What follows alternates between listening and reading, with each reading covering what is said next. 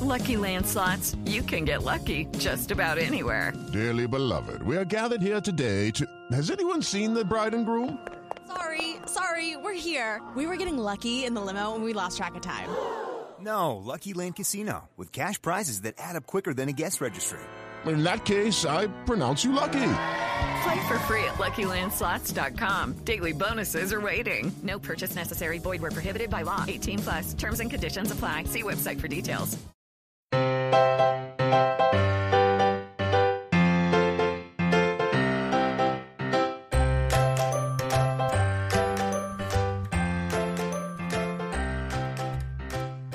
Hi, everybody. Welcome to episode 474 of the Professional Book Nerds podcast presented by Overdrive. This is Adam, joined by Jill. Jill, how's it going?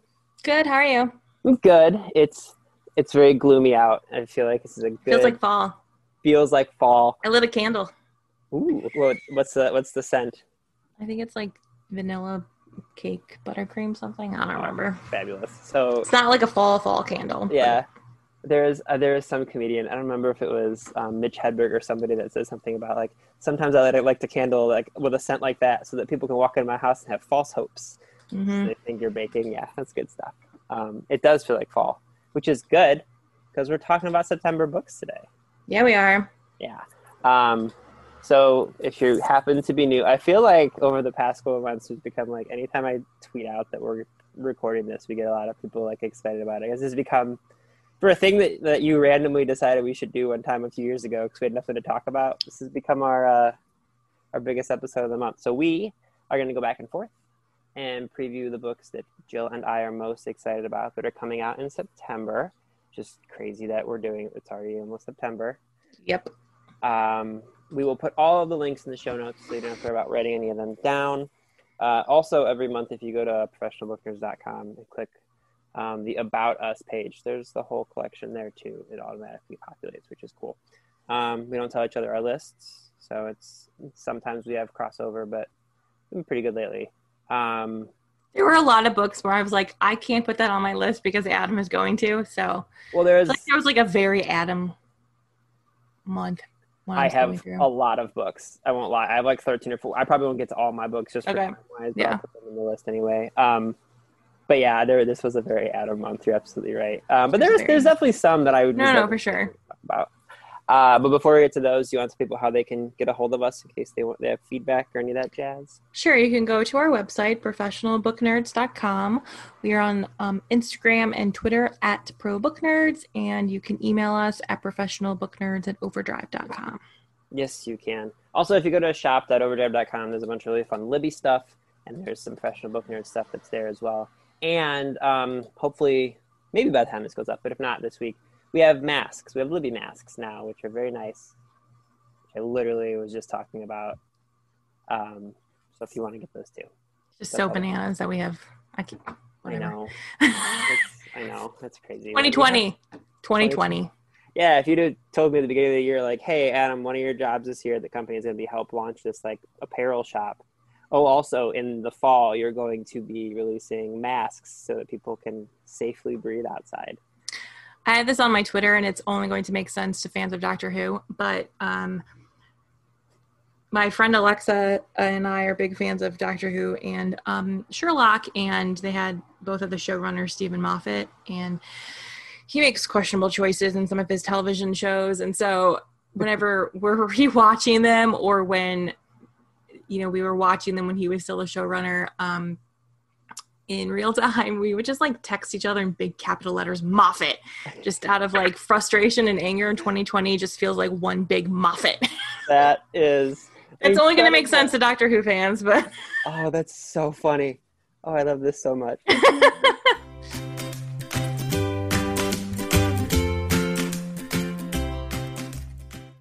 With Lucky Land Slots, you can get lucky just about anywhere. This is your captain speaking. We've got clear runway and the weather's fine, but we're just going to circle up here a while and get lucky.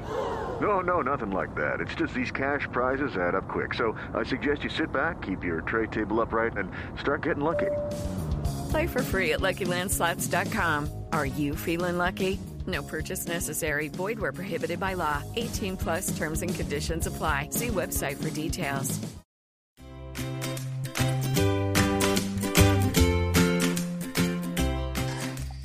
Okay. Well, so how many books do you have, by the way? I think I have 9. Okay. Well, some of mine will be pretty short descriptions because either the person is going to be on the podcast or it's just pretty straightforward about. What I have 2 like that. Yeah. All right. Well, I'll start then because I think I have this. Okay. I have 11. So my first one is The Evening and the Morning by Ken Follett, which I may have mentioned briefly at some point over the past couple of weeks. But Ken Follett he's written a ton of books, but the Pillars of the Earth series is my personal favorite. And the first book, The Pillars of the Earth specifically, is just one of my favorite books ever. And this is going to be a prequel to that. So Pillars of the Earth is a story basically of a cathedral getting built and the people who were involved in that. So the church and the builders themselves and the people in the town of Kingsbridge. And there's good and evil. And a lot of his books have to do with there can be good people who aren't religious and there can be horrible people who are religious and all sorts of stuff about interesting things. So this one is a prequel and it's set in the dawn of the Middle Ages. It's in 997 CE, but he'll be on the podcast later this month. I was all excited about this book coming out. Our friend Hugo, who we love at Penguin Random House, helped. He was working on getting me an advanced reader copy of it digitally, and then we got an email from another friend at Penguin Random House that was like, "Do you want to interview Ken Follett?" And I was like, "Do I ever? This is perfect timing." So, but just to give you an idea of how long the book is, the advanced reader copy is digital that they sent me, and it's a PDF, and it's 997 pages. So. Ken Follett writes very long books, so just buckle up if this is your first experience with him. But yeah, that's The Evening and the Morning by Ken Follett. My first one, oh man, y'all. So if you listened to our episode at the end of December where we talked about our best books of the year and our best books of the decade, I said that Jesse's Homegoing was my favorite book of the entire 2010s. She's a new one coming out called Transcendent Kingdom. And I got to interview her at PLA and I totally fangirled, just so you know. And actually our friend Hugo sat in on that interview. I don't think he's ever sat in on an interview before, but I think knowing that I was such a big fan of Jesse's, he wanted to come hang out with us, so sure. So Transcendent Kingdom is about Gifty. She is a PhD student in neuroscience where she is studying reward-seeking behavior in mice. Her brother had previously died of a heroin overdose after he got hooked on OxyContin, and her mom is depressed and suicidal and living with Gifty. And, is part of her study, she's trying to sort of figure out, where, in terms of reward-seeking behavior, how it sort of left her brother in this position where he was addicted to heroin, and she's dealing with science, and her mom comes from a very religious background, and sort of that mix. It's so good. Ya is delightful. She will be on the podcast in a couple of weeks, and I'm very excited for this one. You talked about last month how we do a lot of interviews separately, and usually we're both pretty chill about who the other one's interviewing, and then there's every once in a while one of us will kind of get oh man, I really wish I was a part of that interview. This was one where, because you did talk about Homegoing when we when we started or ended the year last year, and then we actually did a thing where I said my favorite was The Starless Sea and you said yours was Homegoing, and then we flip-flopped and both read the other book and we were both oh my god, that is a great book. Yeah. But this was one of those where when you told me that you were going to get to interview her, it was more so I was just so excited for you. I was oh man, yeah, I'm so happy for Joe that you get to do that. And was this the email that came in over the weekend or on a day I was off? I think it came in on a day I was off, and you texted me, and you're I'm really sorry about texting you on your day off, but there's this email, and you should go look at it. I didn't even tell you what it was, and then you responded. I don't think you did. Yeah. Oh, yeah, that was so awesome. I'm so excited.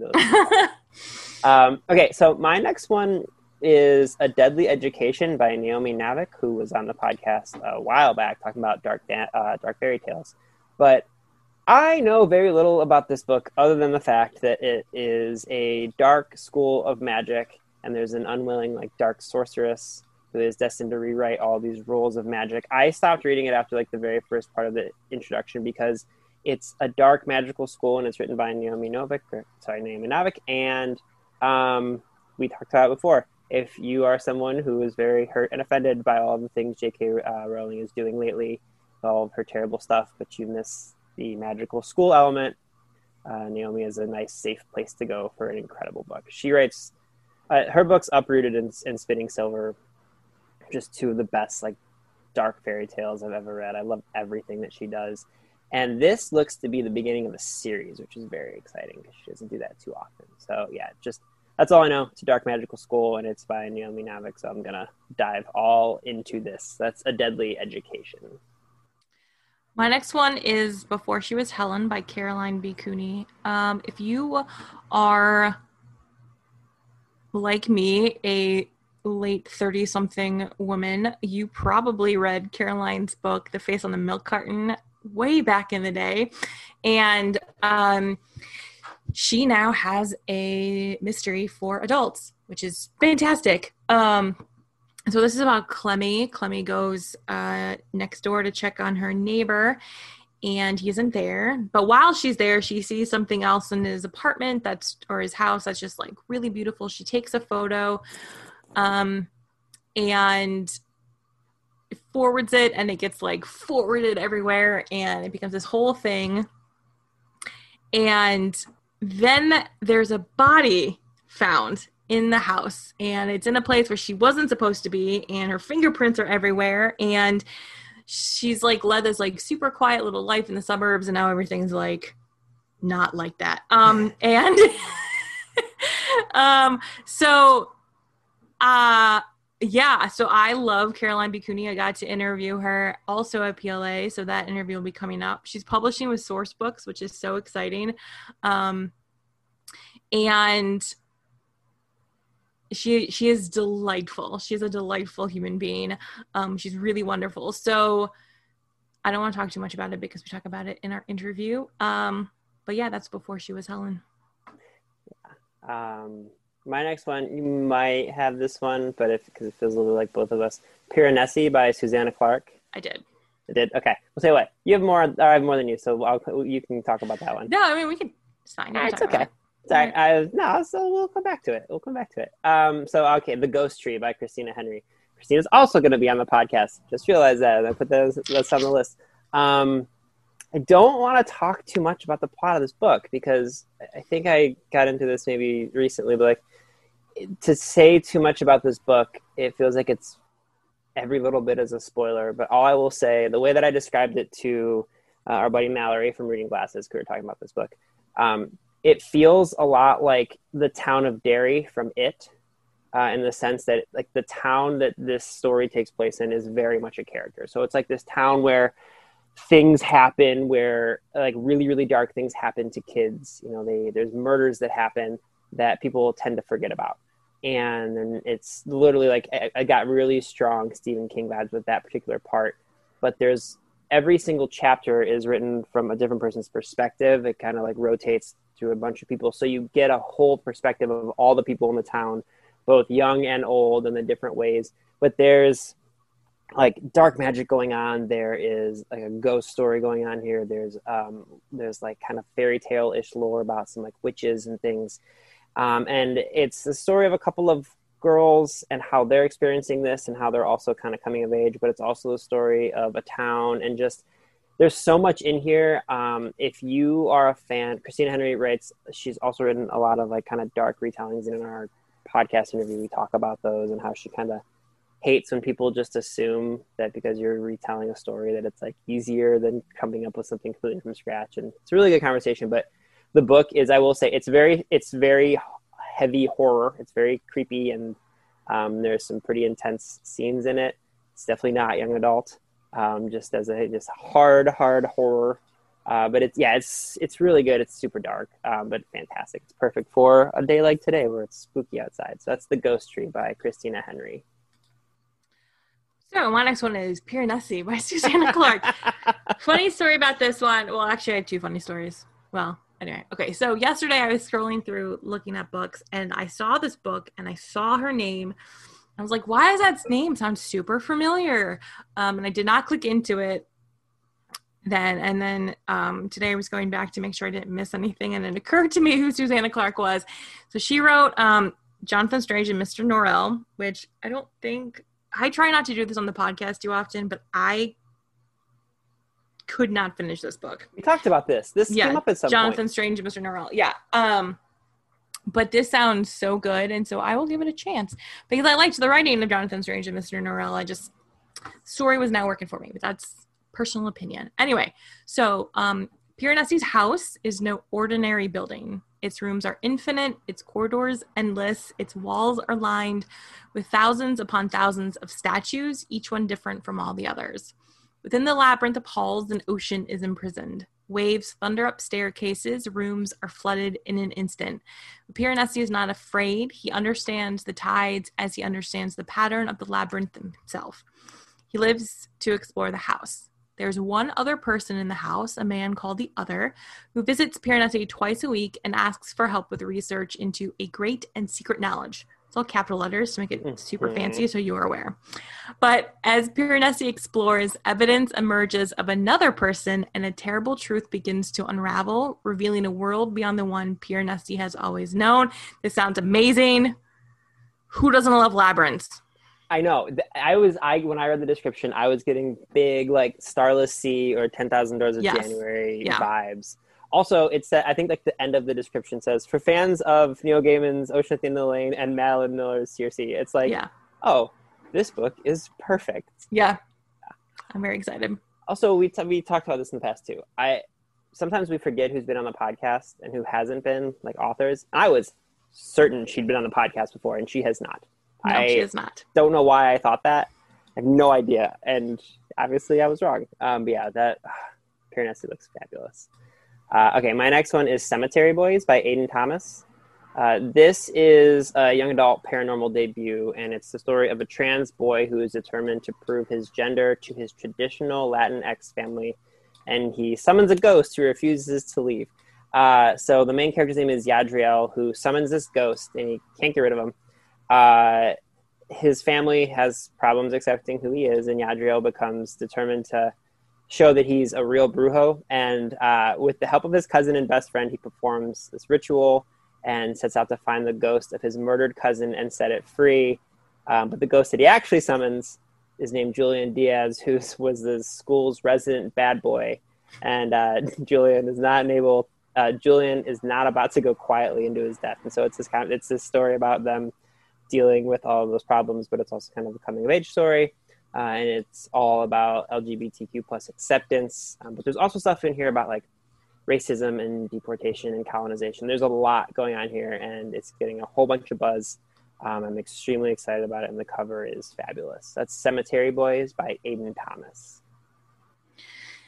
My next one is The Lying Life of Adults by, I think it's Elena Ferrante. She wrote My Brilliant Friend.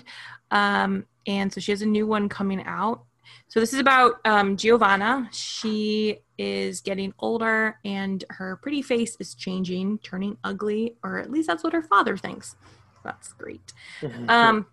Giovanna, he says, looks more like her aunt Vittoria every day. And, you know, is she turning into this woman, a woman she hardly knows, but whom her mother and father clearly despise? So Giovanna goes in search for her reflection in two kindred cities that fear and detest one another. Naples of the heights, which assumes a mask of refinement, and Naples of the depth, a place of excess and vulgarity. She moves from one to the other in search of the truth, but never seems to offer answers or escapes. So Ferrante has become one of the most well-regarded, well-established authors, and her book has been on like the most anticipated book of 2020 of like all the lists, So if you read My Brilliant Friend and loved that series, she's got a new one. Nice. My next one is called Eat a Peach by David Chang. David Chang is the chef behind Momofuku. He's also, if you're a Netflix fan, he's the star of the show Ugly Delicious. I love David Chang's writing. I love his food, but I don't get a chance to go to places like Momofuku very often here in Cleveland. But there's also like Milk Bar, and also literally he is all over New York City and Los Angeles and all sorts of other places now. But David Chang originally started out, he was from a deeply religious family, a Korean American family in Virginia, and had like no really cooking background. And after graduating, he went to Japan and was teaching English, and then kind of had like a manic panic attack.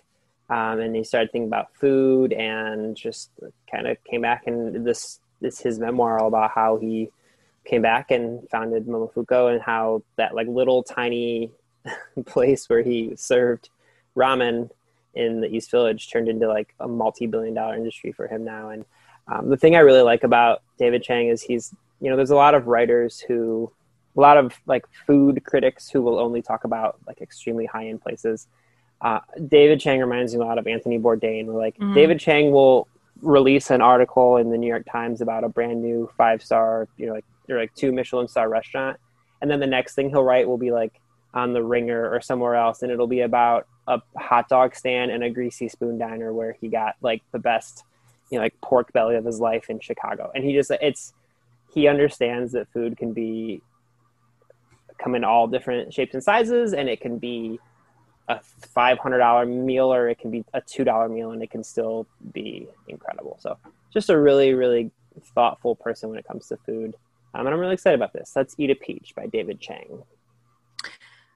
My next one is His Only Wife by Peace Adzomedi. So this is about Afi. She's a young seamstress in Ghana. She is smart and she's pretty, and she has been convinced by her mother to marry a man she does not know. Afi knows who he is. He's a wealthy businessman whose mother has chosen her in hopes that she will distract her husband from his relationship with a woman his family claims is inappropriate. But Afi is not prepared for the shift her life takes when she is moved from her small hometown to live in Ghana's gleaming capital, a place of wealth and sophistication where she has days of nothing to do but cook meals for a man who may or may not show up to eat them. She has agreed to this marriage in order to give her mother the financial security she desperately needs, and so she must see it through, or maybe not. So this, Kirkus in their starred review said this is like Crazy Rich Asians for West Africa. That's awesome. Which is, yeah. So that's His Only Wife. My next one is called Punching the Air by Ibi Zoboi and Yusef Salaam. This is the story of a young 16-year-old who gets wrongfully imprisoned for a crime he did not commit. And just to give you guys some background, Ibi Zoboi is a National Book Award finalist, and Yusef Salaam is a prison reform activist of the Exonerated Five. So this is a young adult novel, but it's written in verse, which I love. That's one of those things where like Jason Reynolds has done it, and Kwame Alexander has done it, and Elizabeth Acevedo has done it. And it's one of those things where like, sometimes you see a story and you're like, oh, I could see where they came up with that story. But then they write it in verse and you're like, oh, you just basically made a 300-page book that feels impossible, and you made it beautiful and perfect. And so not only is it the story of this 16-year-old who gets wrongfully imprisoned, but it's also the story of them trying to figure out what they can do with their lives, and if they are able to, how they deal with like the despair and rage and feeling helpless in prison, and what they can do about it. So that just sounds beautiful. I listened to a little bit of the first couple chapters, and it's phenomenal. So that's Punching the Air. My next one is Daughters of the Wild by Natalka Burian. So this is about Joni. Joni lives in West Virginia with her foster siblings. They live on a farm tending a mysterious plant called the vine. The older girls are responsible for cultivating the vine by performing sacred rituals to make it grow. After Joni's arranged marriage goes horribly wrong, leaving her widowed and with a baby, she plots her escape with the help of her foster brother. But before they can get away, her baby goes missing, and Joni, desperate to find him, turns to the vine, understanding it to be far more powerful than her siblings realize. She begins performing generations-old rituals to summon the vine's power, and goes on a perilous journey into the wild, pushing the boundaries of her strength and sanity to bring her son home. That sounds so good. That sounds amazing. So many good books this month. Oh. I know. Well, these are all the books that were supposed to come out over the summer and got pushed. That's such a good point. Yeah, it is. It's like, I'm a sports fan. I feel like a lot of these were meant to come out a couple months ago. I think you're right. No, it's like, I'm a sports fan. I'm like, obviously I missed sports for like 4 years, or for like four years, felt like 4 years, for like 4 months. And now there's baseball, and there's the basketball playoffs, and there's hockey playoffs, and it's like all lumped in together. Same thing with books right now. It's like, well, buckle up September, October, November, because it's about to be crazy. Pretty much. Speaking of things that I know our audience will love, The Left-Handed Booksellers of London by Garth Nix. Did you have this one? I did not. Okay. It feels like a very much like anyone who listens to our podcast or that we work with will like this. I'm just going to give you like a brief description. A girl's quest to find her father leads her to an extended family of magical fighting booksellers who police the mythical old world of England when it intrudes on the modern world. What? Yeah. Oh my God. So it's a slightly alternate London in 1983, and Susan is looking for her father, a man she never met. There's a crime boss named Frank who might be able to help her, but Susan doesn't get to ask Frank any questions before he's turned to dust by the prick of a silver hat pin in the hands of an outrageously attractive Merlin. I'm going to stop right there. Merlin is a bookseller. One of the fighting ones, and then it just sounds amazing. The cover is fantastic, but I was listening to Reading Glasses. They had like a bonus episode where they're talking about books that they were excited about, and they didn't talk about this, but they said something about like there's something about readers and nerdy people who love stories about books, mm-hmm. and like it's. I was like, I felt like I was. I felt very seen in that moment, mm-hmm. and this is one of those. So The Left-Handed Booksellers of London just sounds fabulous. My next one actually fits that too, and it's The Book of Hidden Wonders by Polly Crosby. So this is about Romley. She and her eccentric father have lived happily but sheltered lives in a ramshackle mansion in the English countryside. Shut up. Yes. I love a ramshackle mansion. To help end meet, he creates an illustrated book with Romley as the heroine with her cat Monty. Oh my God. The book becomes an instant success, and their estate is overrun with tourists and adventure seekers after rumors spread that hidden within its pages is an elaborate treasure hunt. Oh, God, you guys. What?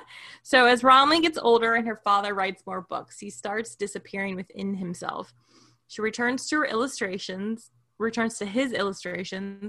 looking for a way to connect with her ailing father, and finds a series of clues he's left just for her. Are you kidding me? But this treasure hunt doesn't lead her to gold or precious stones, but something worth far more, a shocking secret that is crucial to understanding her family.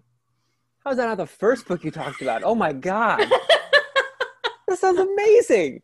Oh God. That? I don't know, but I don't know how I missed the Garth Nix one, so it evens out. Do you remember there was a kids book series like 20 years ago that had a treasure hunt involved with it? It's like chapter books.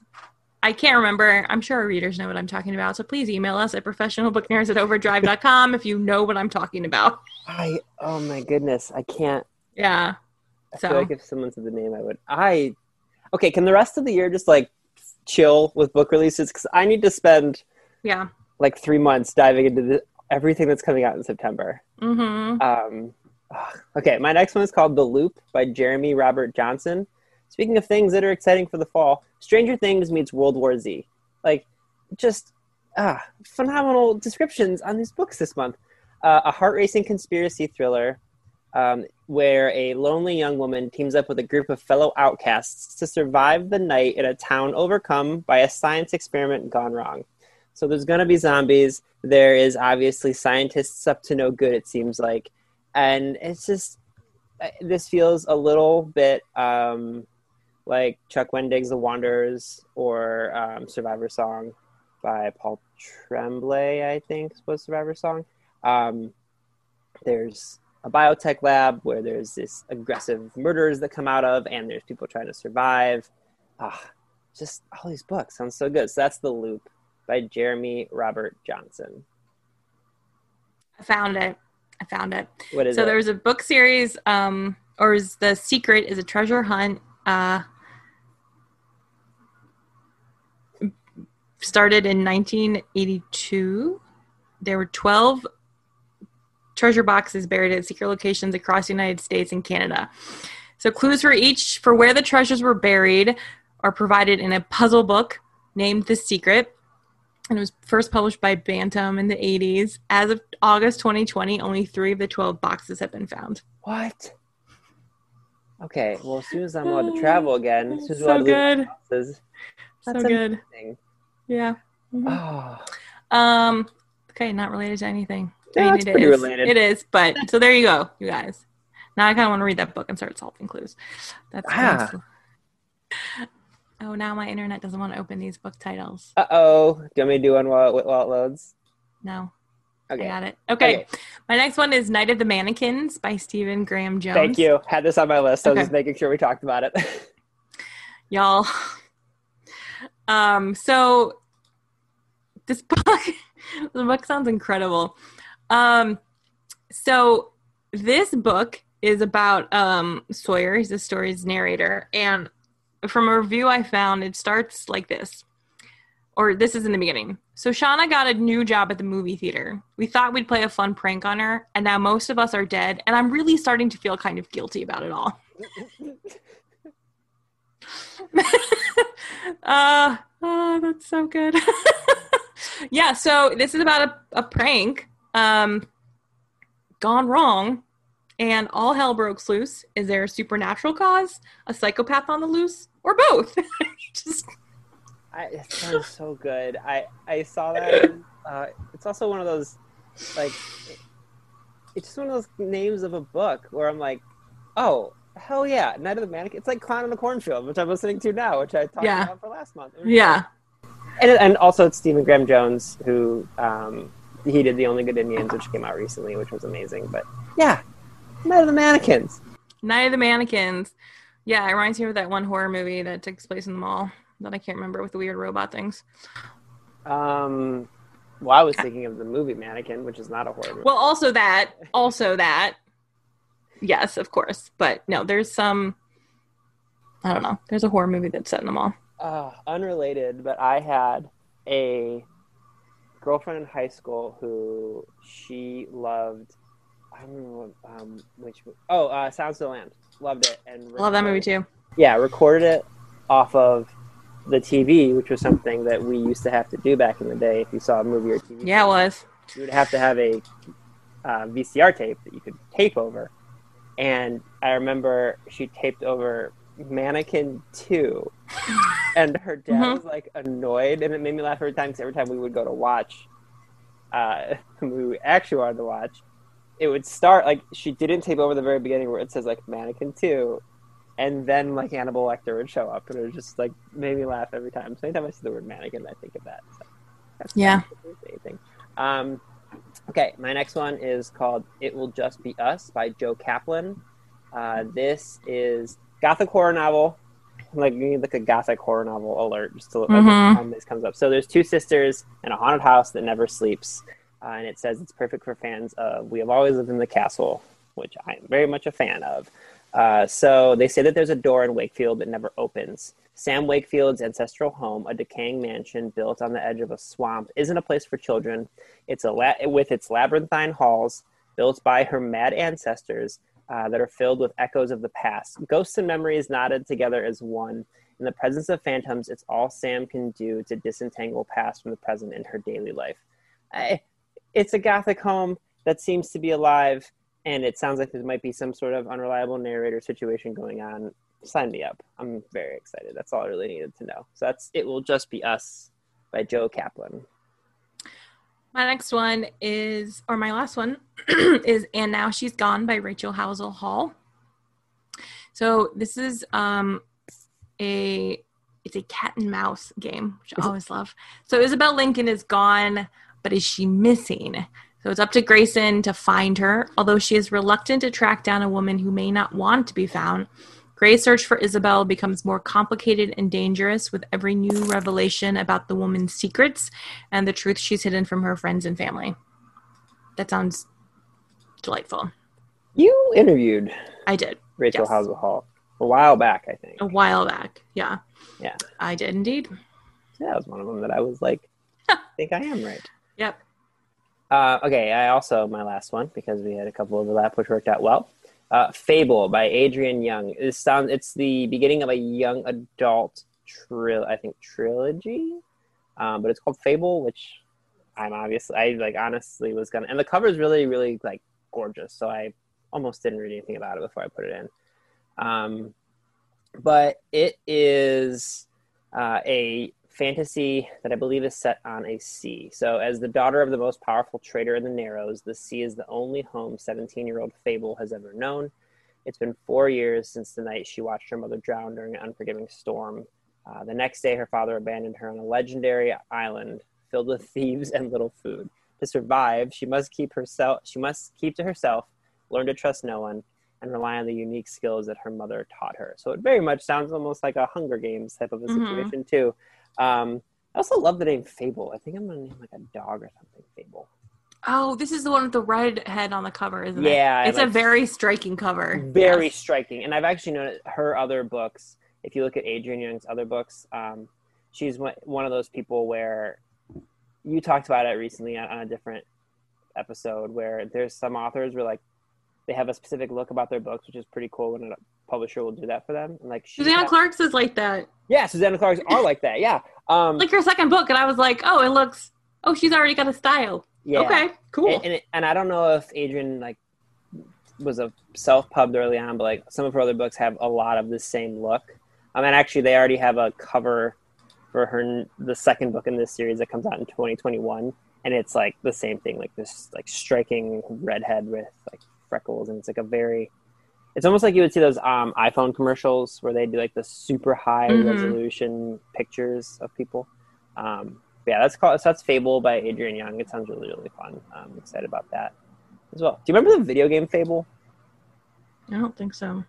So it was like one of the last video games I played before I stopped playing video games, which I missed because all I want to do right now is play Pokemon.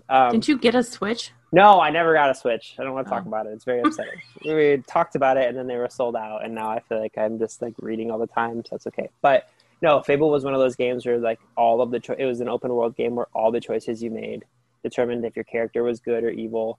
But it's set in like a world of fables, so there's like magic, and you go and like barter for different things. It was really fun, and I think there's a new one coming out, but I don't have time to play video games right now, which is sad. Anyway, okay, those are all yours too, right? Mm-hmm. Awesome. Yeah, guys, listen, you can email us if you need more recommendations, but I feel like we just gave you a list of like 20 books, because I'm really glad all these books are finally coming out. They're fantastic. Anything you think we missed, or anything else people need to know about? I don't think so. I don't think so either. I think for once, I don't think there's a book club going on at Overdrive at the moment. Not yet. Not yet. Okay. Well, I hope you guys enjoyed this episode of the Professional Book Nerds podcast. Readers can sample and borrow the titles mentioned in today's episode from overdrive.com, and our library friends can purchase these titles in Marketplace. Professional Book Nerds is proud to be an Evergreen Podcast signature program. To learn about other Evergreen podcasts, visit evergreenpodcasts.com. Our podcast is produced, recorded, and edited by Adam Sokol and Jill Grunewald, and presented by Overdrive. For more information, visit professionalbooknerds.com. Lucky Land Casino, asking people, what's the weirdest place you've gotten lucky? Lucky? In line at the deli, I guess? Aha, in my dentist's office. More than once, actually. Do I have to say? Yes, you do. In the car, before my kids' PTA meeting. Really? Yes. Excuse me, what's the weirdest place you've gotten lucky? I never win and tell. Well, there you have it. You can get lucky anywhere, playing at LuckyLandSlots.com. Play for free right now. Are you feeling lucky? No purchase necessary. Void where prohibited by law. 18+. Terms and conditions apply. See website for details.